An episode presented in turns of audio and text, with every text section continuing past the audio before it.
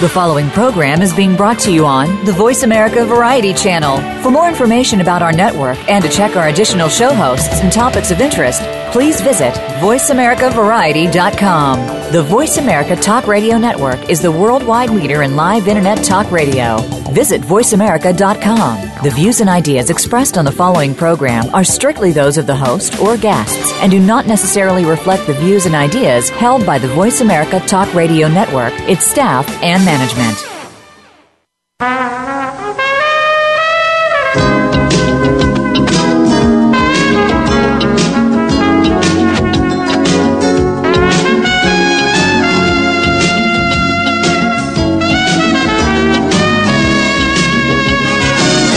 Welcome to PIs Declassified, an inside look at the world of private investigators.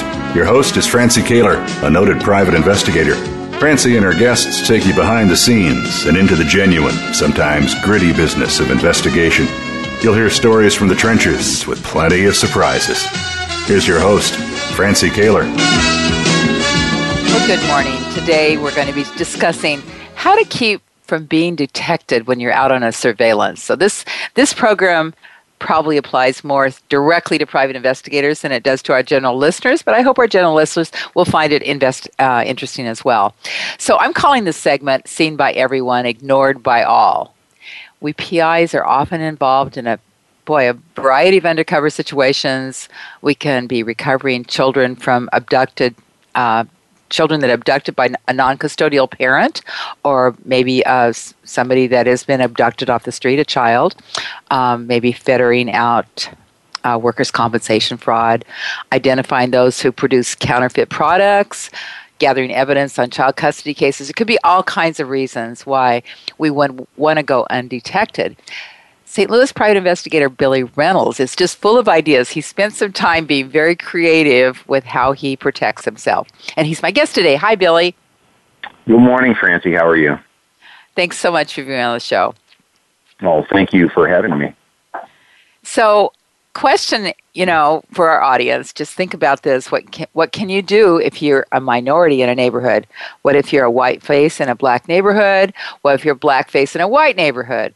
Or if there's simply no place where you won't be noticed? How do you keep the target of your investigation and those around them from knowing you're watching? Particularly when we're so hyper aware these days how do you stay hiding in plain sight? So, Billy, um, it's so nice to have you on the show. And, and I read your article in PI Magazine. PI Magazine is one of our uh, very loyal sponsors. Uh, tell us about your background and how you got from being a, a regular citizen to a private investigator and what you're involved in. Okay. I, um, I've got about 10 years of law enforcement experience. Um, very very diverse law enforcement experience. I I was involved in a unit that we we conducted quite a few investigations, and uh, because of the nature of our unit, we were constantly thinking outside of the box. Uh, but like most who had been in law enforcement, I was also working part time jobs, and uh, just happened to start a cleaning company that within no time paid substantially more than my law enforcement. So uh, the law enforcement career was was put on hold. Mm-hmm. Um, we can shoot through a decade of, of that company, which taught me a lot of the, the business aspects of owning your own company. And I was looking to get back into law enforcement when I happened to run across an advertisement um, looking for police trainers in uh, in Iraq. So what hmm. was going to be a, a one year, let's see, let's go and see what it's all about and try to help out the situation over there um, turned into nearly three years uh, overseas in Iraq, training and advising um, Iraqi police forces, border border forces, and uh, to some extent the Iraqi army. Um, I came back from Iraq. Let me let me interrupt you a second, yeah, Billy. What kind of training? What kind of training did you do? Uh, boy, I'll tell you, it's it started out as just kind of basic uh, basic training. I mean, we, we were literally taking villagers and, and turning them into police officers. Um, as I had more time over there, my role became more of a mentor to the uh, to to the investigators.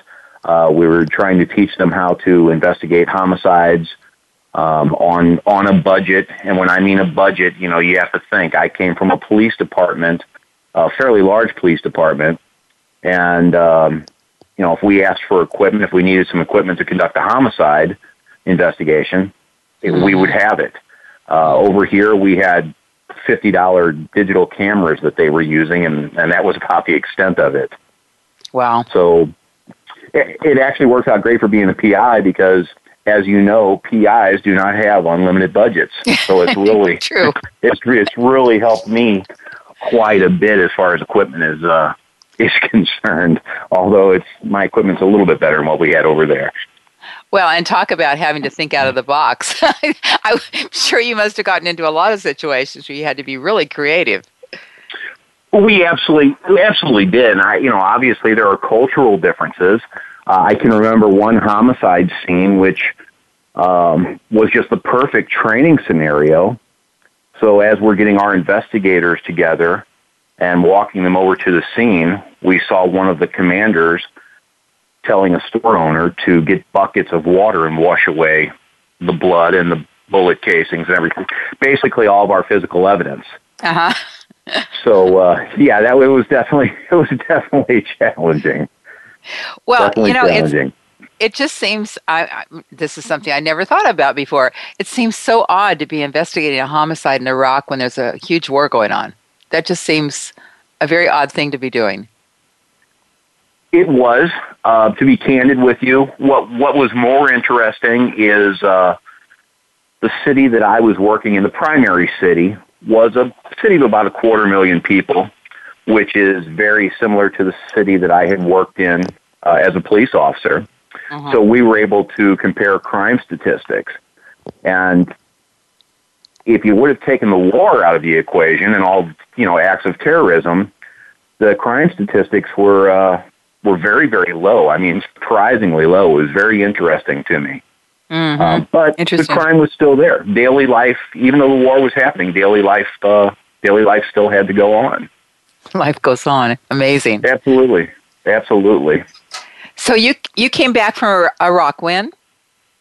Uh, I came back in. Uh, I was I was actually injured. Um, I was actually injured and and came back in September of 2008.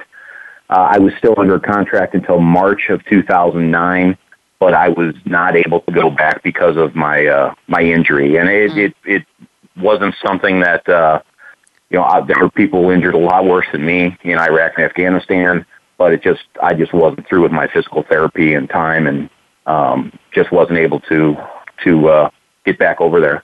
I would have liked to have though.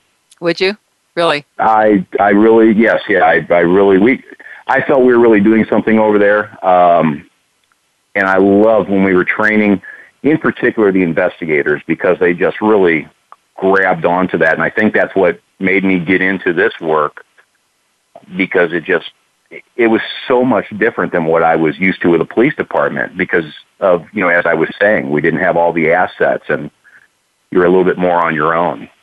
Exactly. And they were probably, you know, so eager to have the knowledge too, I would think. Without a doubt. Um, without a doubt. And, and you know, it's it's interesting because I, in some cases, you'll see the media have reported that you know they can't handle this and and you know they they just don't have it. But you know that that can be true in some cases. But we trained some exceptionally good investigators. I was very fortunate to work with uh, U.S. Special Forces in training Iraqi Special Forces, and uh, those guys were good. I'm just plain and simple. Those guys were good. Oh, that's interesting. That's fascinating. So then, you, so then you you were released from that duty in 2009. Then what? What did you do then? Well, then I became unemployed. Um, so I I had to look for a job. I got. I was very very fortunate. A former police officer friend of mine called me up he was working a security deal for a uh, for a millionaire who was having some child custody issues and asked if I could help. know, you know that call. We all hate to get that call. I've got the millionaire that needs you. That's very funny. Okay, so uh, so did you go to work for that guy for a while? Yes, yes, I did. Yes, I did. Um, I basically was.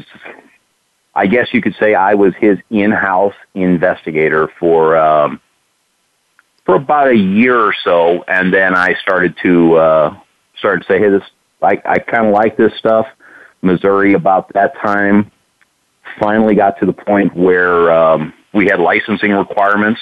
Mm-hmm. So I grabbed my grabbed my license and then just started expanding the business from there. That's right. Missouri didn't get licensed until just recently, did they? It's been a few years, yeah. Just uh, I guess maybe maybe 2010. Uh huh. Interesting. And you know, I can tell you that private investigators across the country in licensed states are very happy about that. Uh, we'd certainly like to see every state have a strong licensing law. Ab- so, absolutely, absolutely. I, I couldn't agree with you more on that. I was very happy to see Missouri make that move. I'm, I'm yeah. very happy, and they've done a very good job with it. And so uh, now your your expertise, um, beside, I guess you do criminal defense work, correct?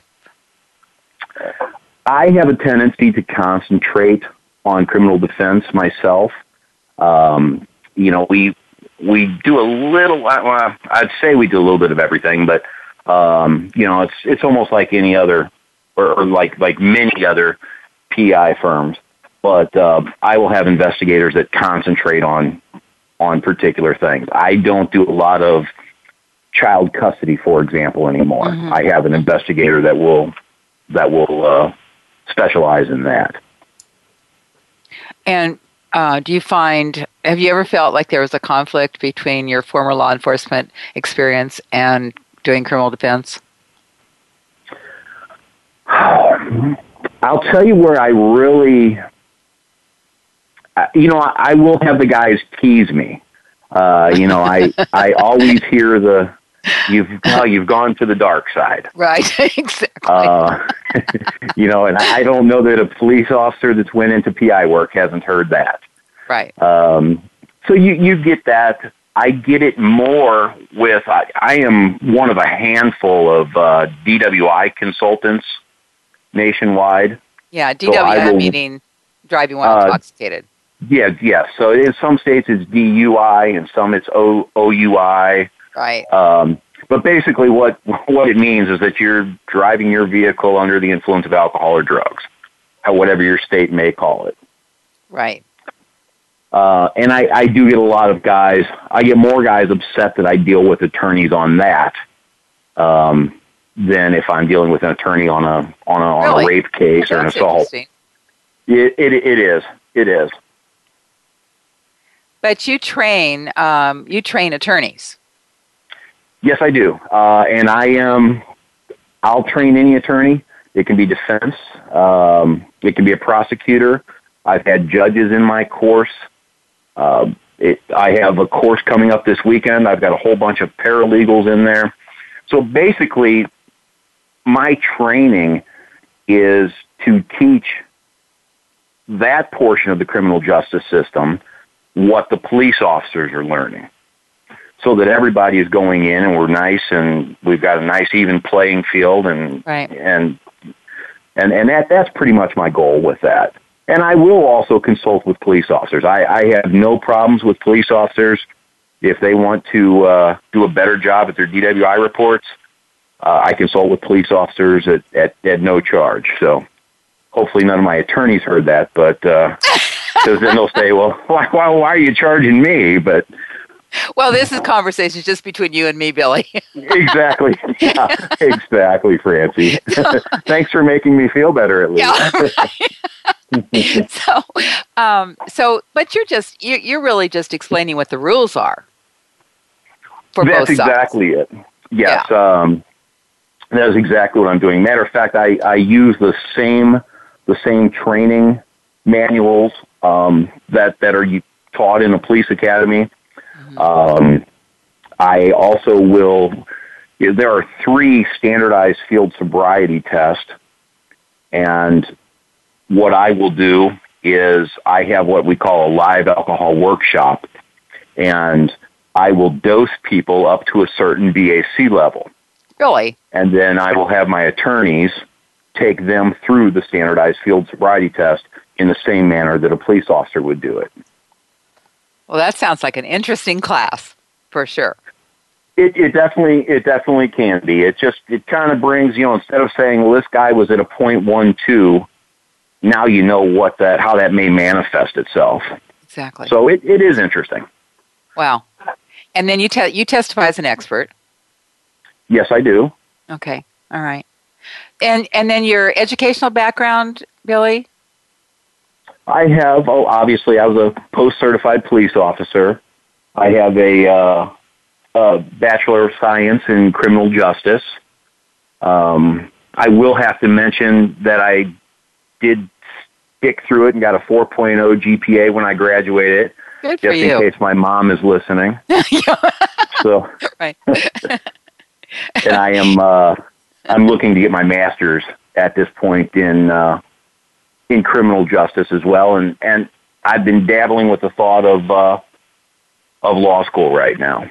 Oh, good for you. Good for you. I have taken I have taken the LSAT, so I'm I'm good enough to get in, but boy, that's a commitment financially. You're right. Time and money, lots of it. And so you let me just clear up. You said post uh, post police officers standards and training was the what the post acronym is for. Just wanted to clear that for people that may not know. Um, and then you belong to, to, some associations, some private investigator type associations. Yes, um, I'm basically NACDL, which is National Association of Criminal Defense Lawyers. I'm an associate member mm-hmm. of NACDL, and um, ASIS which I guess used to, well, I, I think ASIS is now just known as ASIS international, but it's basically yeah. a security, um, industrial security, what, American Society of Industrial Security, was it? Something like that, yeah. Some, some along those lines. I know they changed it a couple of years ago to just ASIS international.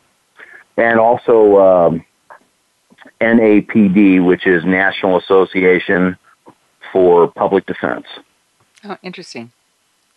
Very good. Well, it's so interesting to talk to you. I didn't uh, realize some of your background, so it's really fascinating to find out. We're going to take a really quick break, Billy. We'll be right back.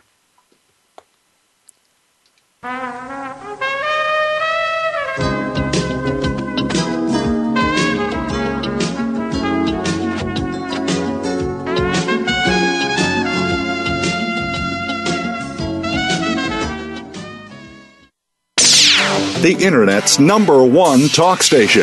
Number one talk station. VoiceAmerica.com. Talk, talk, talk. That's all we do is talk. If you'd like to talk, call us toll free right now at 1 866 472 5787. 1 866 472 5787. That's it. That's it. VoiceAmerica.com. Need to hire a private investigator? Ask for their professional association affiliations. When an investigator asks Francie Koehler about associations, she says to first join a state trade association. Francie belongs to the California Association of Licensed Investigators, or CALI. It's the largest association of its kind in the world. CALI's main focus is networking, training, and legislative advocacy. If you need a detective in California, contact CALI at cali-pi.org or call 1 800 350 CALI. For a national association, Francie's choice is the National Council of Investigation and Security Services, or NCISS. For over 35 years, the Council's primary mission has been to represent its members before the United States Congress and governmental agencies. Find the Council at nciss.org or call 1 800 445 8408. NCISS and Cali are great places to look for a qualified private investigator. Tell them you heard it from Francie on PIs Declassified. Stimulating talk gets those synapses in the brain firing really fast. All the time. The number one internet talk station where your opinion counts. VoiceAmerica.com.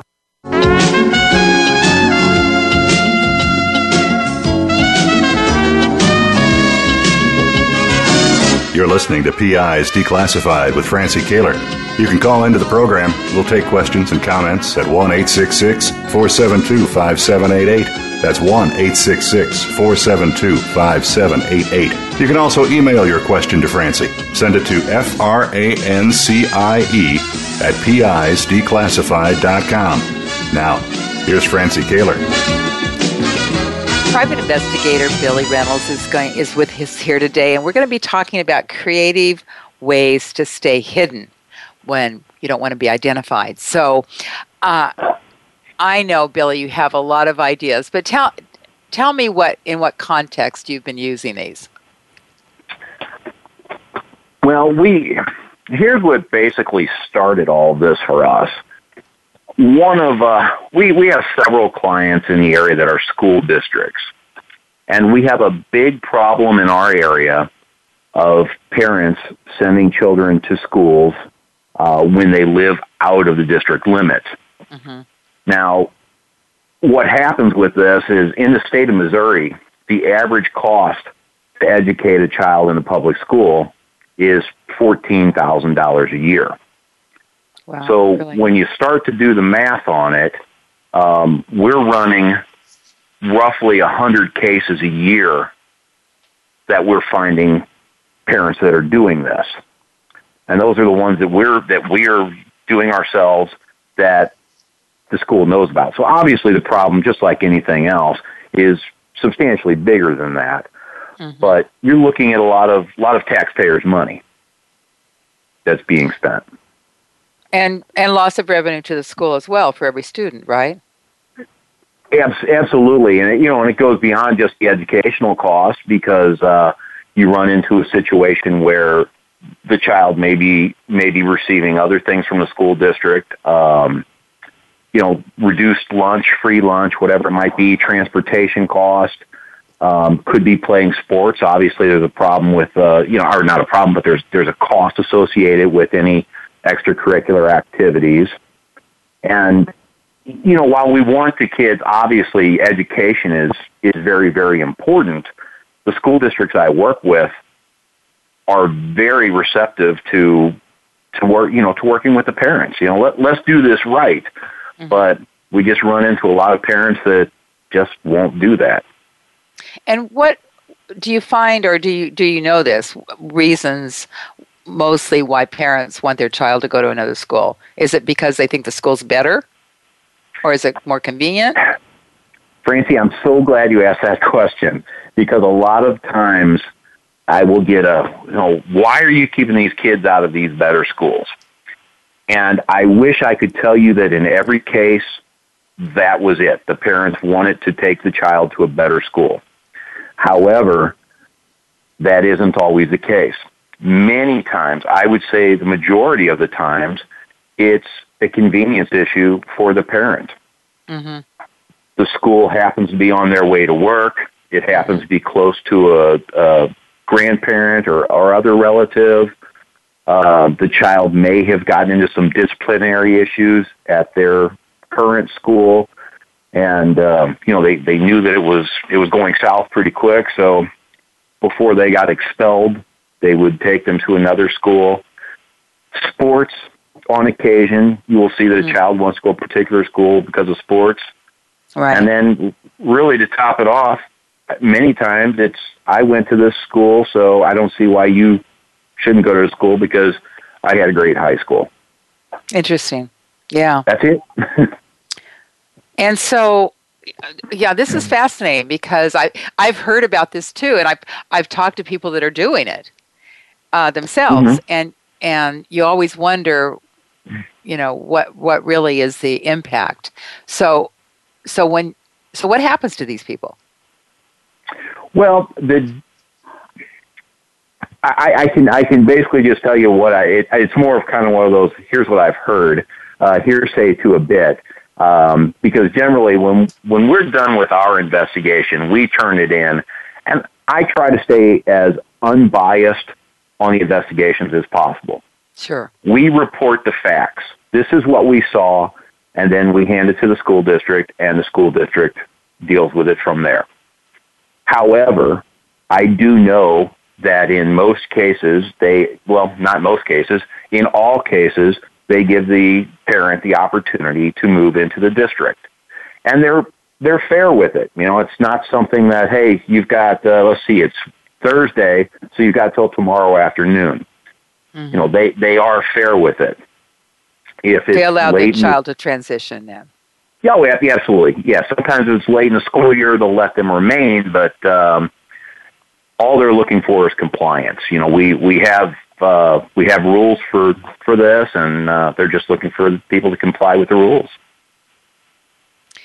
And and so, do you think these parents are hyper vigilant that they're be, that they may be being watched, and so they're hard to uh, be conducting a surveillance on? In many cases, uh, yes. And it's not just because of this, but what we find is a, a pattern with many of the parents that uh, we're not the only one looking for them. Um, what a surprise so, that is. yeah, yeah, yeah. Yeah, I knew you would find that shocking, but um, but that's that's the case. You know, sometimes they'll have warrants.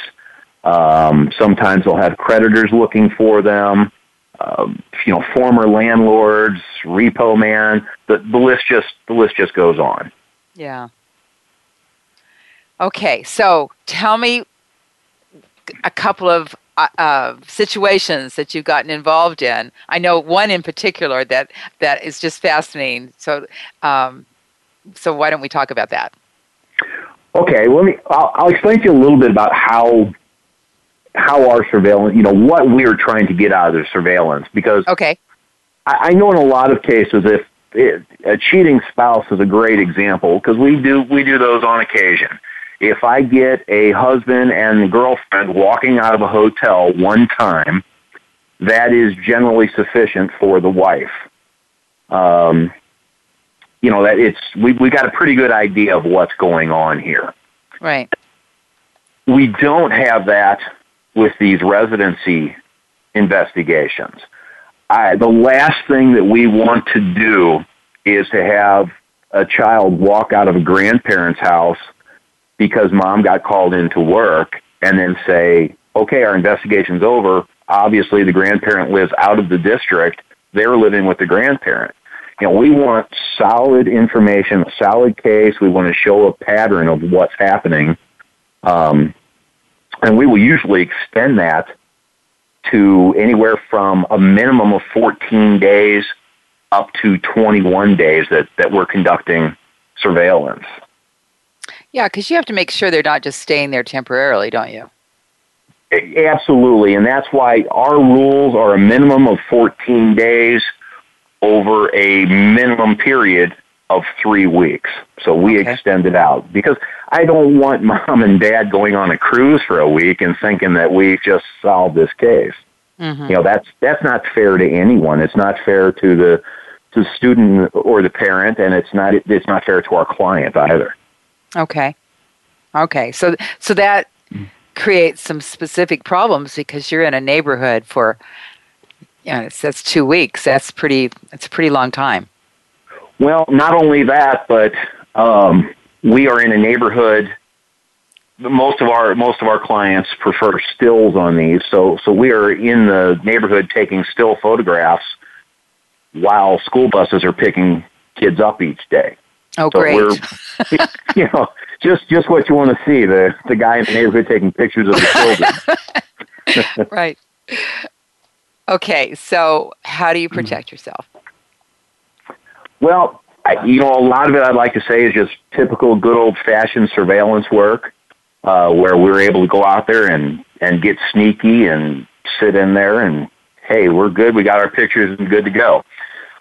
Many times, however, it doesn't work that way. So we've decided to to go just the opposite way and have found that if we make ourselves stick out in the neighborhood, mm-hmm so that people people know that we're there, then we're able to actually blend in a little bit better. It's just like the UPS truck coming down the street every day. No one pays attention to the UPS truck. It's something that we, except my dogs maybe, but um, but you know, the UPS truck, the mailman, the the gas company working on something, you know, no one really pays attention to somebody like that. Right. But they do pay attention to a, an ex highway patrol car with a, you know, sitting sitting with a spotlight on it. Okay, so are you, okay, you're saying an ex highway patrol car. So you can buy patrol cars that are out of service. Yeah, I was I was kind of I was kind of taking a bit of a dig at guys that use ex highway patrol cars for surveillance Okay. uh, and try to be and try to be sneaky. I guess my my whole thing is it just doesn't really work real well. Yeah. So there's certainly So- a place for ex highway patrol cars within our industry, but trying to be sneaky isn't the place. And there was this one situation where um, you had a situation where there was only three houses on a block. Correct. Correct. What happened with that? Well, it was in a, a an area where we had a lot of vacant houses. Uh, this particular block only had three houses, as you were saying, and then several vacant lots. And we just there was just no place for us to park a vehicle and do surveillance in in our normal fashion. I, I could not pull a, a, a Nissan Altima on the street and just sit there. It just wasn't going to work. There was no place for us to uh, to do that. So we had to think of something different. And at the time, I had an F one fifty, so we decided to go the uh, construction construction worker route with Okay. it. And how did and Wh- what did you do from there? Well, what we did is we uh, we got as close to the house as we could with the truck.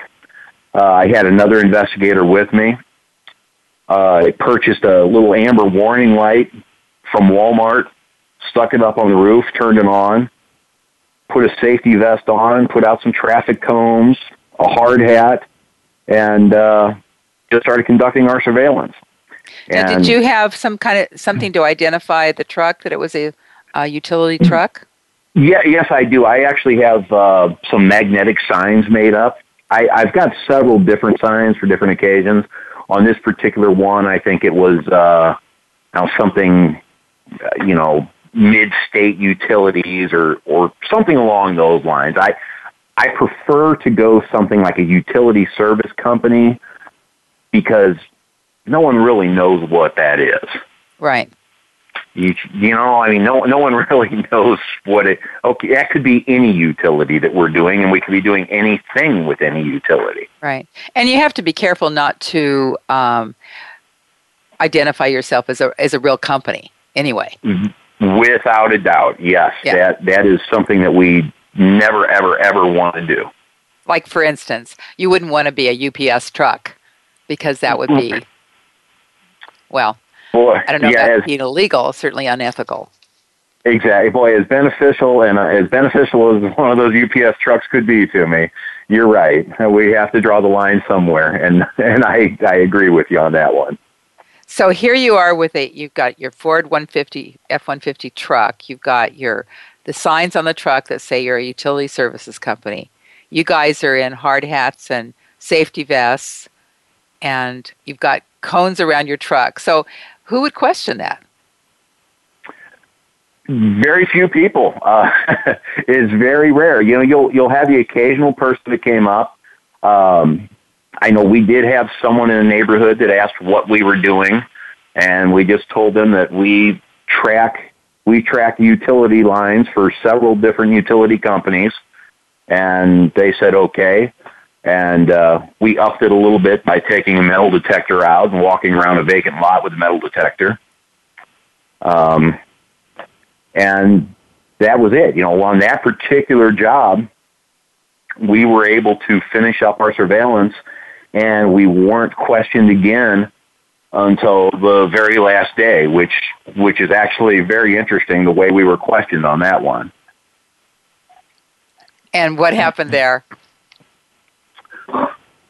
Well, we were just about finishing up, and a, a another work truck pulled up, and a gentleman had came out of the truck. He parked across the street, and he was dressed pretty much the same way that we were, which which was was kind of funny.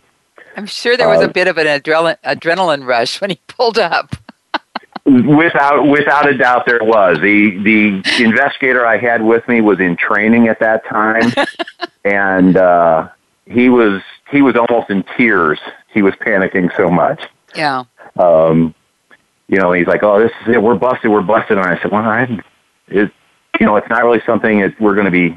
You know, we're not going to spend any prison time for this. Let's put it that way. Right. Uh, you know, we're just doing our job. But that's, you know, that those are some of the things as an investigator, a new investigator, you have to get through. hmm Well, the gentleman came up to the truck and I rolled down the window and you know we had our hey how you doing? Good. He goes okay are you the supervisor here? So of course I said well yes I am. Thinking that of my crew of two I was the supervisor. Okay. but what I didn't know is that he was reporting to duty and was supposed to meet the supervisor they were going to start doing construction on the street with the utilities Oh, how funny. so, so he thought that I was his supervisor. But I said, "No, you must be with the uh, you must be with the other crew. They should be here soon." So, yeah, that was that was uh, that was interesting the way that worked out. Well, you obviously were pretty authentic. Um, absolutely, absolutely. Well, that that's a that's a really creative one. Uh, what are some others? What what's a? Give us another one. Well, one that I like to use um, fairly fairly often, actually, that we that we use is just as a property management company. Um, this allows us to go up to locations for a short period of time, but we can be there every single day. We've got a great cover story with that if if we get questioned by anyone. And a lot of the areas we work in, you know, it's not too hard to find a house that's for sale or to find a house that's uh, that that's a rental property or something along those lines. So Right. that works out fantastic for us. Yeah, I can I can see how that would, and um, and you just mentioned cover story. It's important, really important to have your cover story planned in advance, isn't it? It absolutely is. I mean, you may have a you may have a neighbor that comes up to you. Um, you know, I'm I'm fortunate, and when I was with the police department, I worked with the neighborhood watch units for several Uh-huh. years. So, um, you know, most of most of those folks stick out to me like a you know like a ballerina on a football field. you know, I'm like, and here comes the neighborhood watch person. So. Uh-huh. There's um, always one. There's yeah, always one yeah. in every neighborhood. And- and- Even and you know, and, and that's just fine. But you've got to have a good story for those folks. You're not going to tell them, "Oh, I'm just sitting here," or "I'm waiting for for a friend to meet." It, that's not going to work. It will not work. So you have to have a good cover story. And the property property management company, you know, we're checking on these houses each day for security reasons or whatever it might be. Um, that that that's a great way to to really kind of blend in if you need to. Yeah, exactly. Um, and when you do the property management company, do you also do the magnetic signs with, with something like that on it too? On occasion, we will. Um, it depends. You, you really have to get a feel for the neighborhood 1st Mm-hmm. Um, you know, if you go there on your first couple of days and people are watching you the first couple of days, then the next day you better have something on there explaining who you are. Otherwise, the police are going to come or Yeah, someone's right. going to question you. Okay. So we need to t- and- and- we need to take another break, Billy, real quick. Sure. Uh, St. Louis, Missouri, PI Billy Reynolds, and I'll be right back. Don't go away.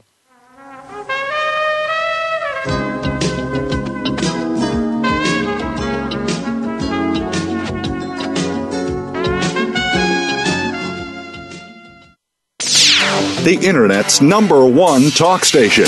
Number one talk station. VoiceAmerica.com. Need to hire a private investigator? Ask for their professional association affiliations. When an investigator asks Francie Koehler about associations, she says to first join a state trade association. Francie belongs to the California Association of Licensed Investigators, or CALI. It's the largest association of its kind in the world. CALI's main focus is networking, training, and legislative advocacy. If you need a detective in California, contact CALI at cali-pi.org or call oh 1-800-350-CALI. For a national association, Francie's choice is the National Council of Investigation and Security Services, or NCISS. For over 35 years, the Council's primary mission has been to represent its members before the United States Congress and governmental agencies. Find the Council at nciss.org or call 1 800 445 8408. NCISS and CALI are great places to look for a qualified private investigator. Tell them you heard it from Francie on PIs Declassified. Talk, talk, talk. That's all we do is talk. If you'd like to talk, call us toll free right now at 1 866 472 5787. 1 866 472 5787. That's it. That's it. VoiceAmerica.com.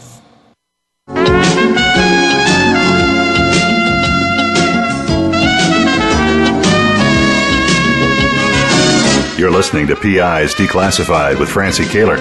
You can call into the program. We'll take questions and comments at 1 866 472 5788. That's 1 866 472 5788. You can also email your question to Francie. Send it to F R A N C I E at PIsDeclassified.com. Now, here's Francie Koehler. Billy and I are back, um, and we were just talking about uh, various scenarios for to stay hidden. And I, I was just thinking, um, Billy, when you're talking about the construction scenario it, or any other scenario, the property management, it's it's important to have authentic clothing. Like, Oh, for instance, you wouldn't go out. you wouldn't be out on the construction site, for example, with wingtip shoes, because that would be obvious. It, exactly, and you you have to make it authentic. Um, it has to be authentic. You know, one thing that we had looked at with construction in particular, uh, a lot of the crews will wear Carhartt overalls. So you better have a pair of Carhartt overalls if you want to fit in, if you if you want to look the part. Um, you know, we've got. I, I give you something that was worked out a little bit off because it's process service, but we had a great. I've got a great example of of fitting in with one of our process servers. Okay. Um, we had a doctor. Generally, when we get called to process service of uh, to serve process, it's we get the ones that have already went through the other companies. So we're Right. getting the tough ones. We had had a particular doctor who had refused service several times, and his staff was basically at the point that we couldn't walk into his office; they would turn us away, and uh, we had even had the the first day our server tried to serve him, they turned us away, which is a violation of our state law. Um, so we called the police to assist us. Well, they ended up calling up his attorney, who intimidated the police, and, and the police made us go away. So now it's a challenge. So my process server said, well, we've got this medical building and we've got the parking garage. So if I dress up in a nice business suit to look like I'm one of the administrators here, I can fit right in in the parking garage. Mhm.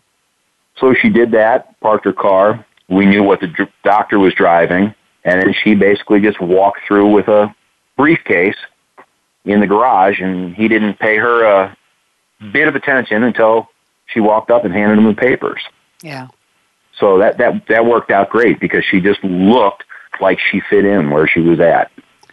And that's a huge advantage for women in private investigation is because we don't look like we should be private investigators. I absolutely I love women as investigators. I I, I think they they just bring so much to the industry and, and, and to the business that women are fantastic. They just the way they look at things. Um, you know, we that's been very advantageous in in regards to uh, having female PIs. Mm-hmm. Yeah, just they just their perceptions a little bit different than the guys. true. That's true. So, um, just well, a little we won't bit. get into that part. uh, but so, so you, you could just you could just think of a variety of things. You could be property management. You could be a, a property appraiser. You could be an inspector.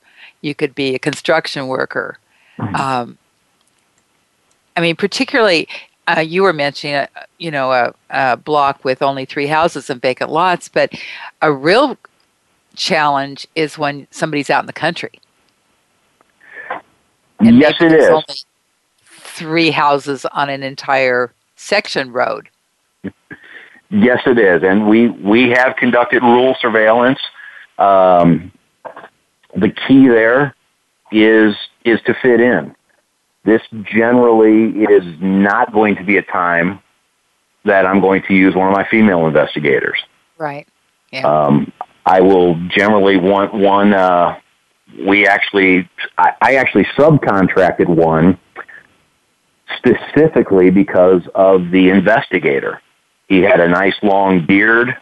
Uh, he dressed in camo every day, just going to just going shopping.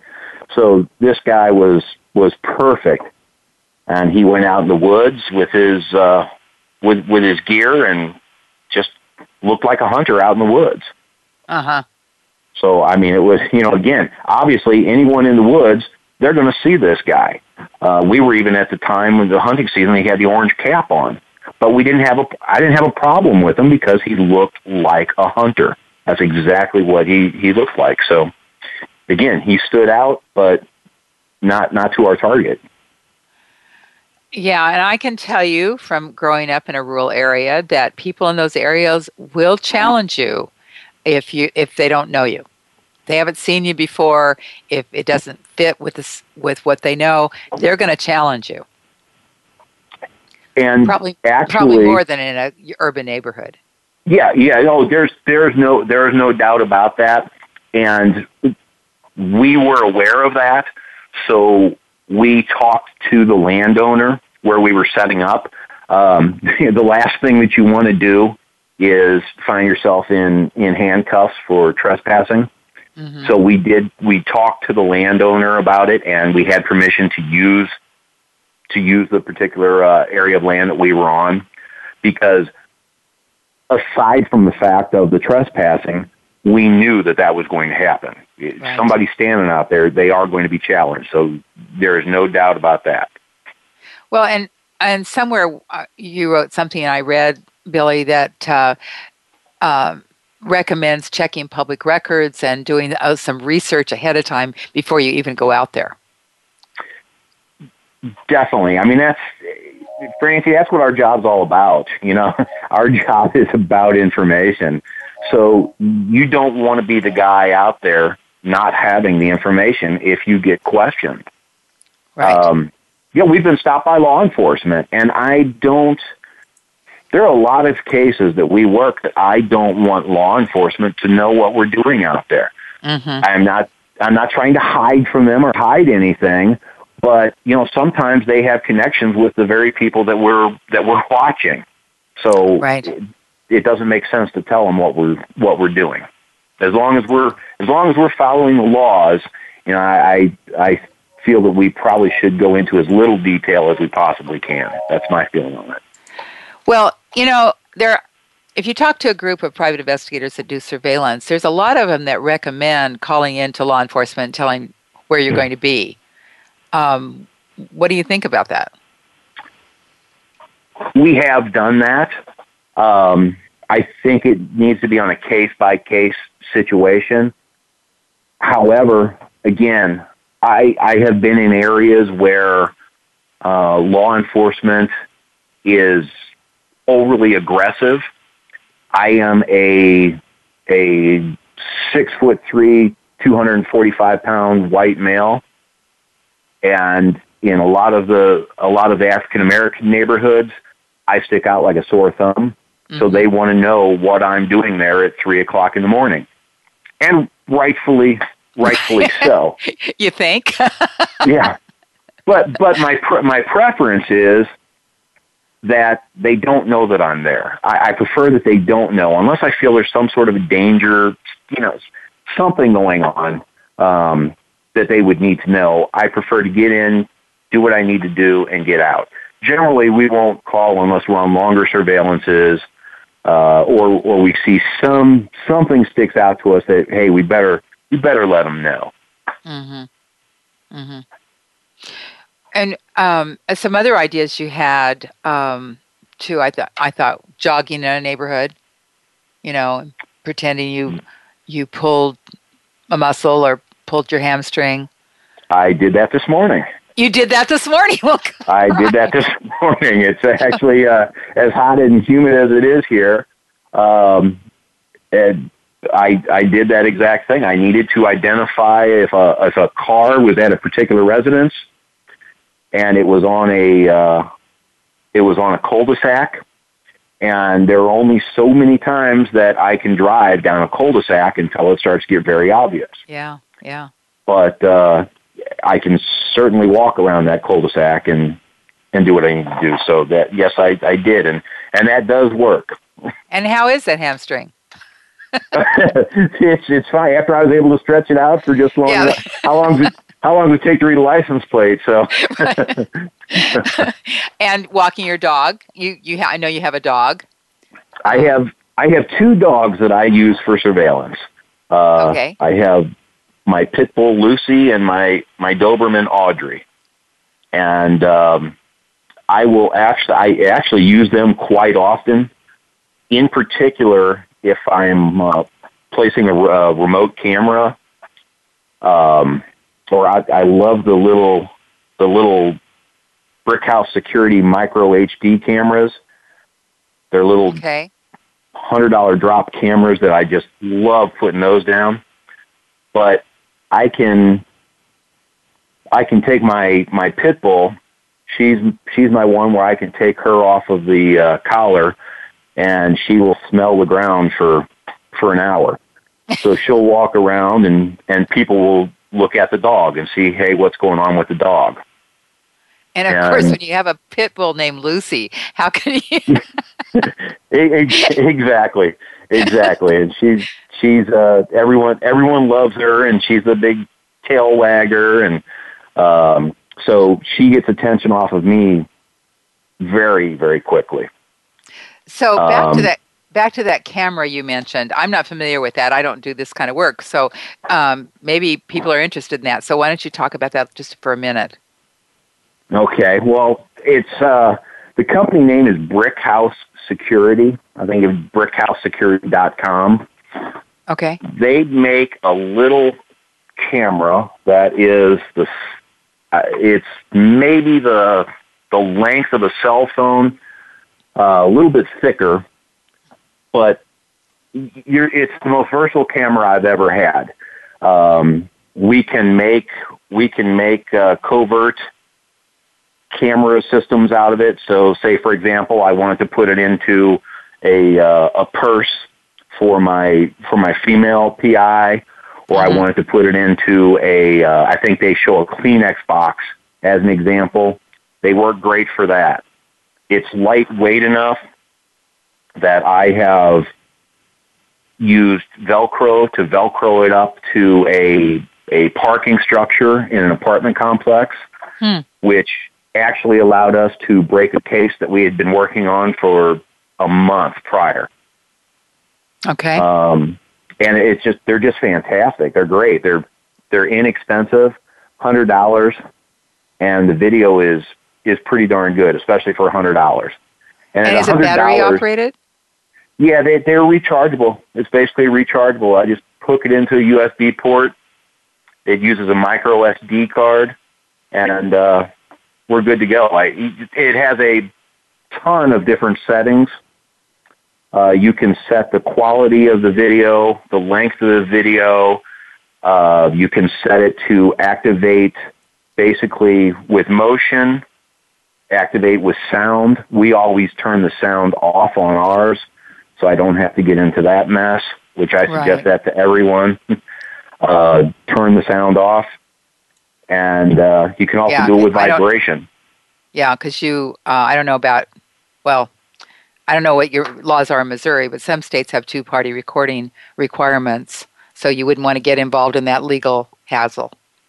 Exactly, exactly. Unless we unless we are on an investigation where we know we need audio and it's been okayed by an attorney, we don't record audio. That's You know what, Billy? I, I, I think everyone should do that.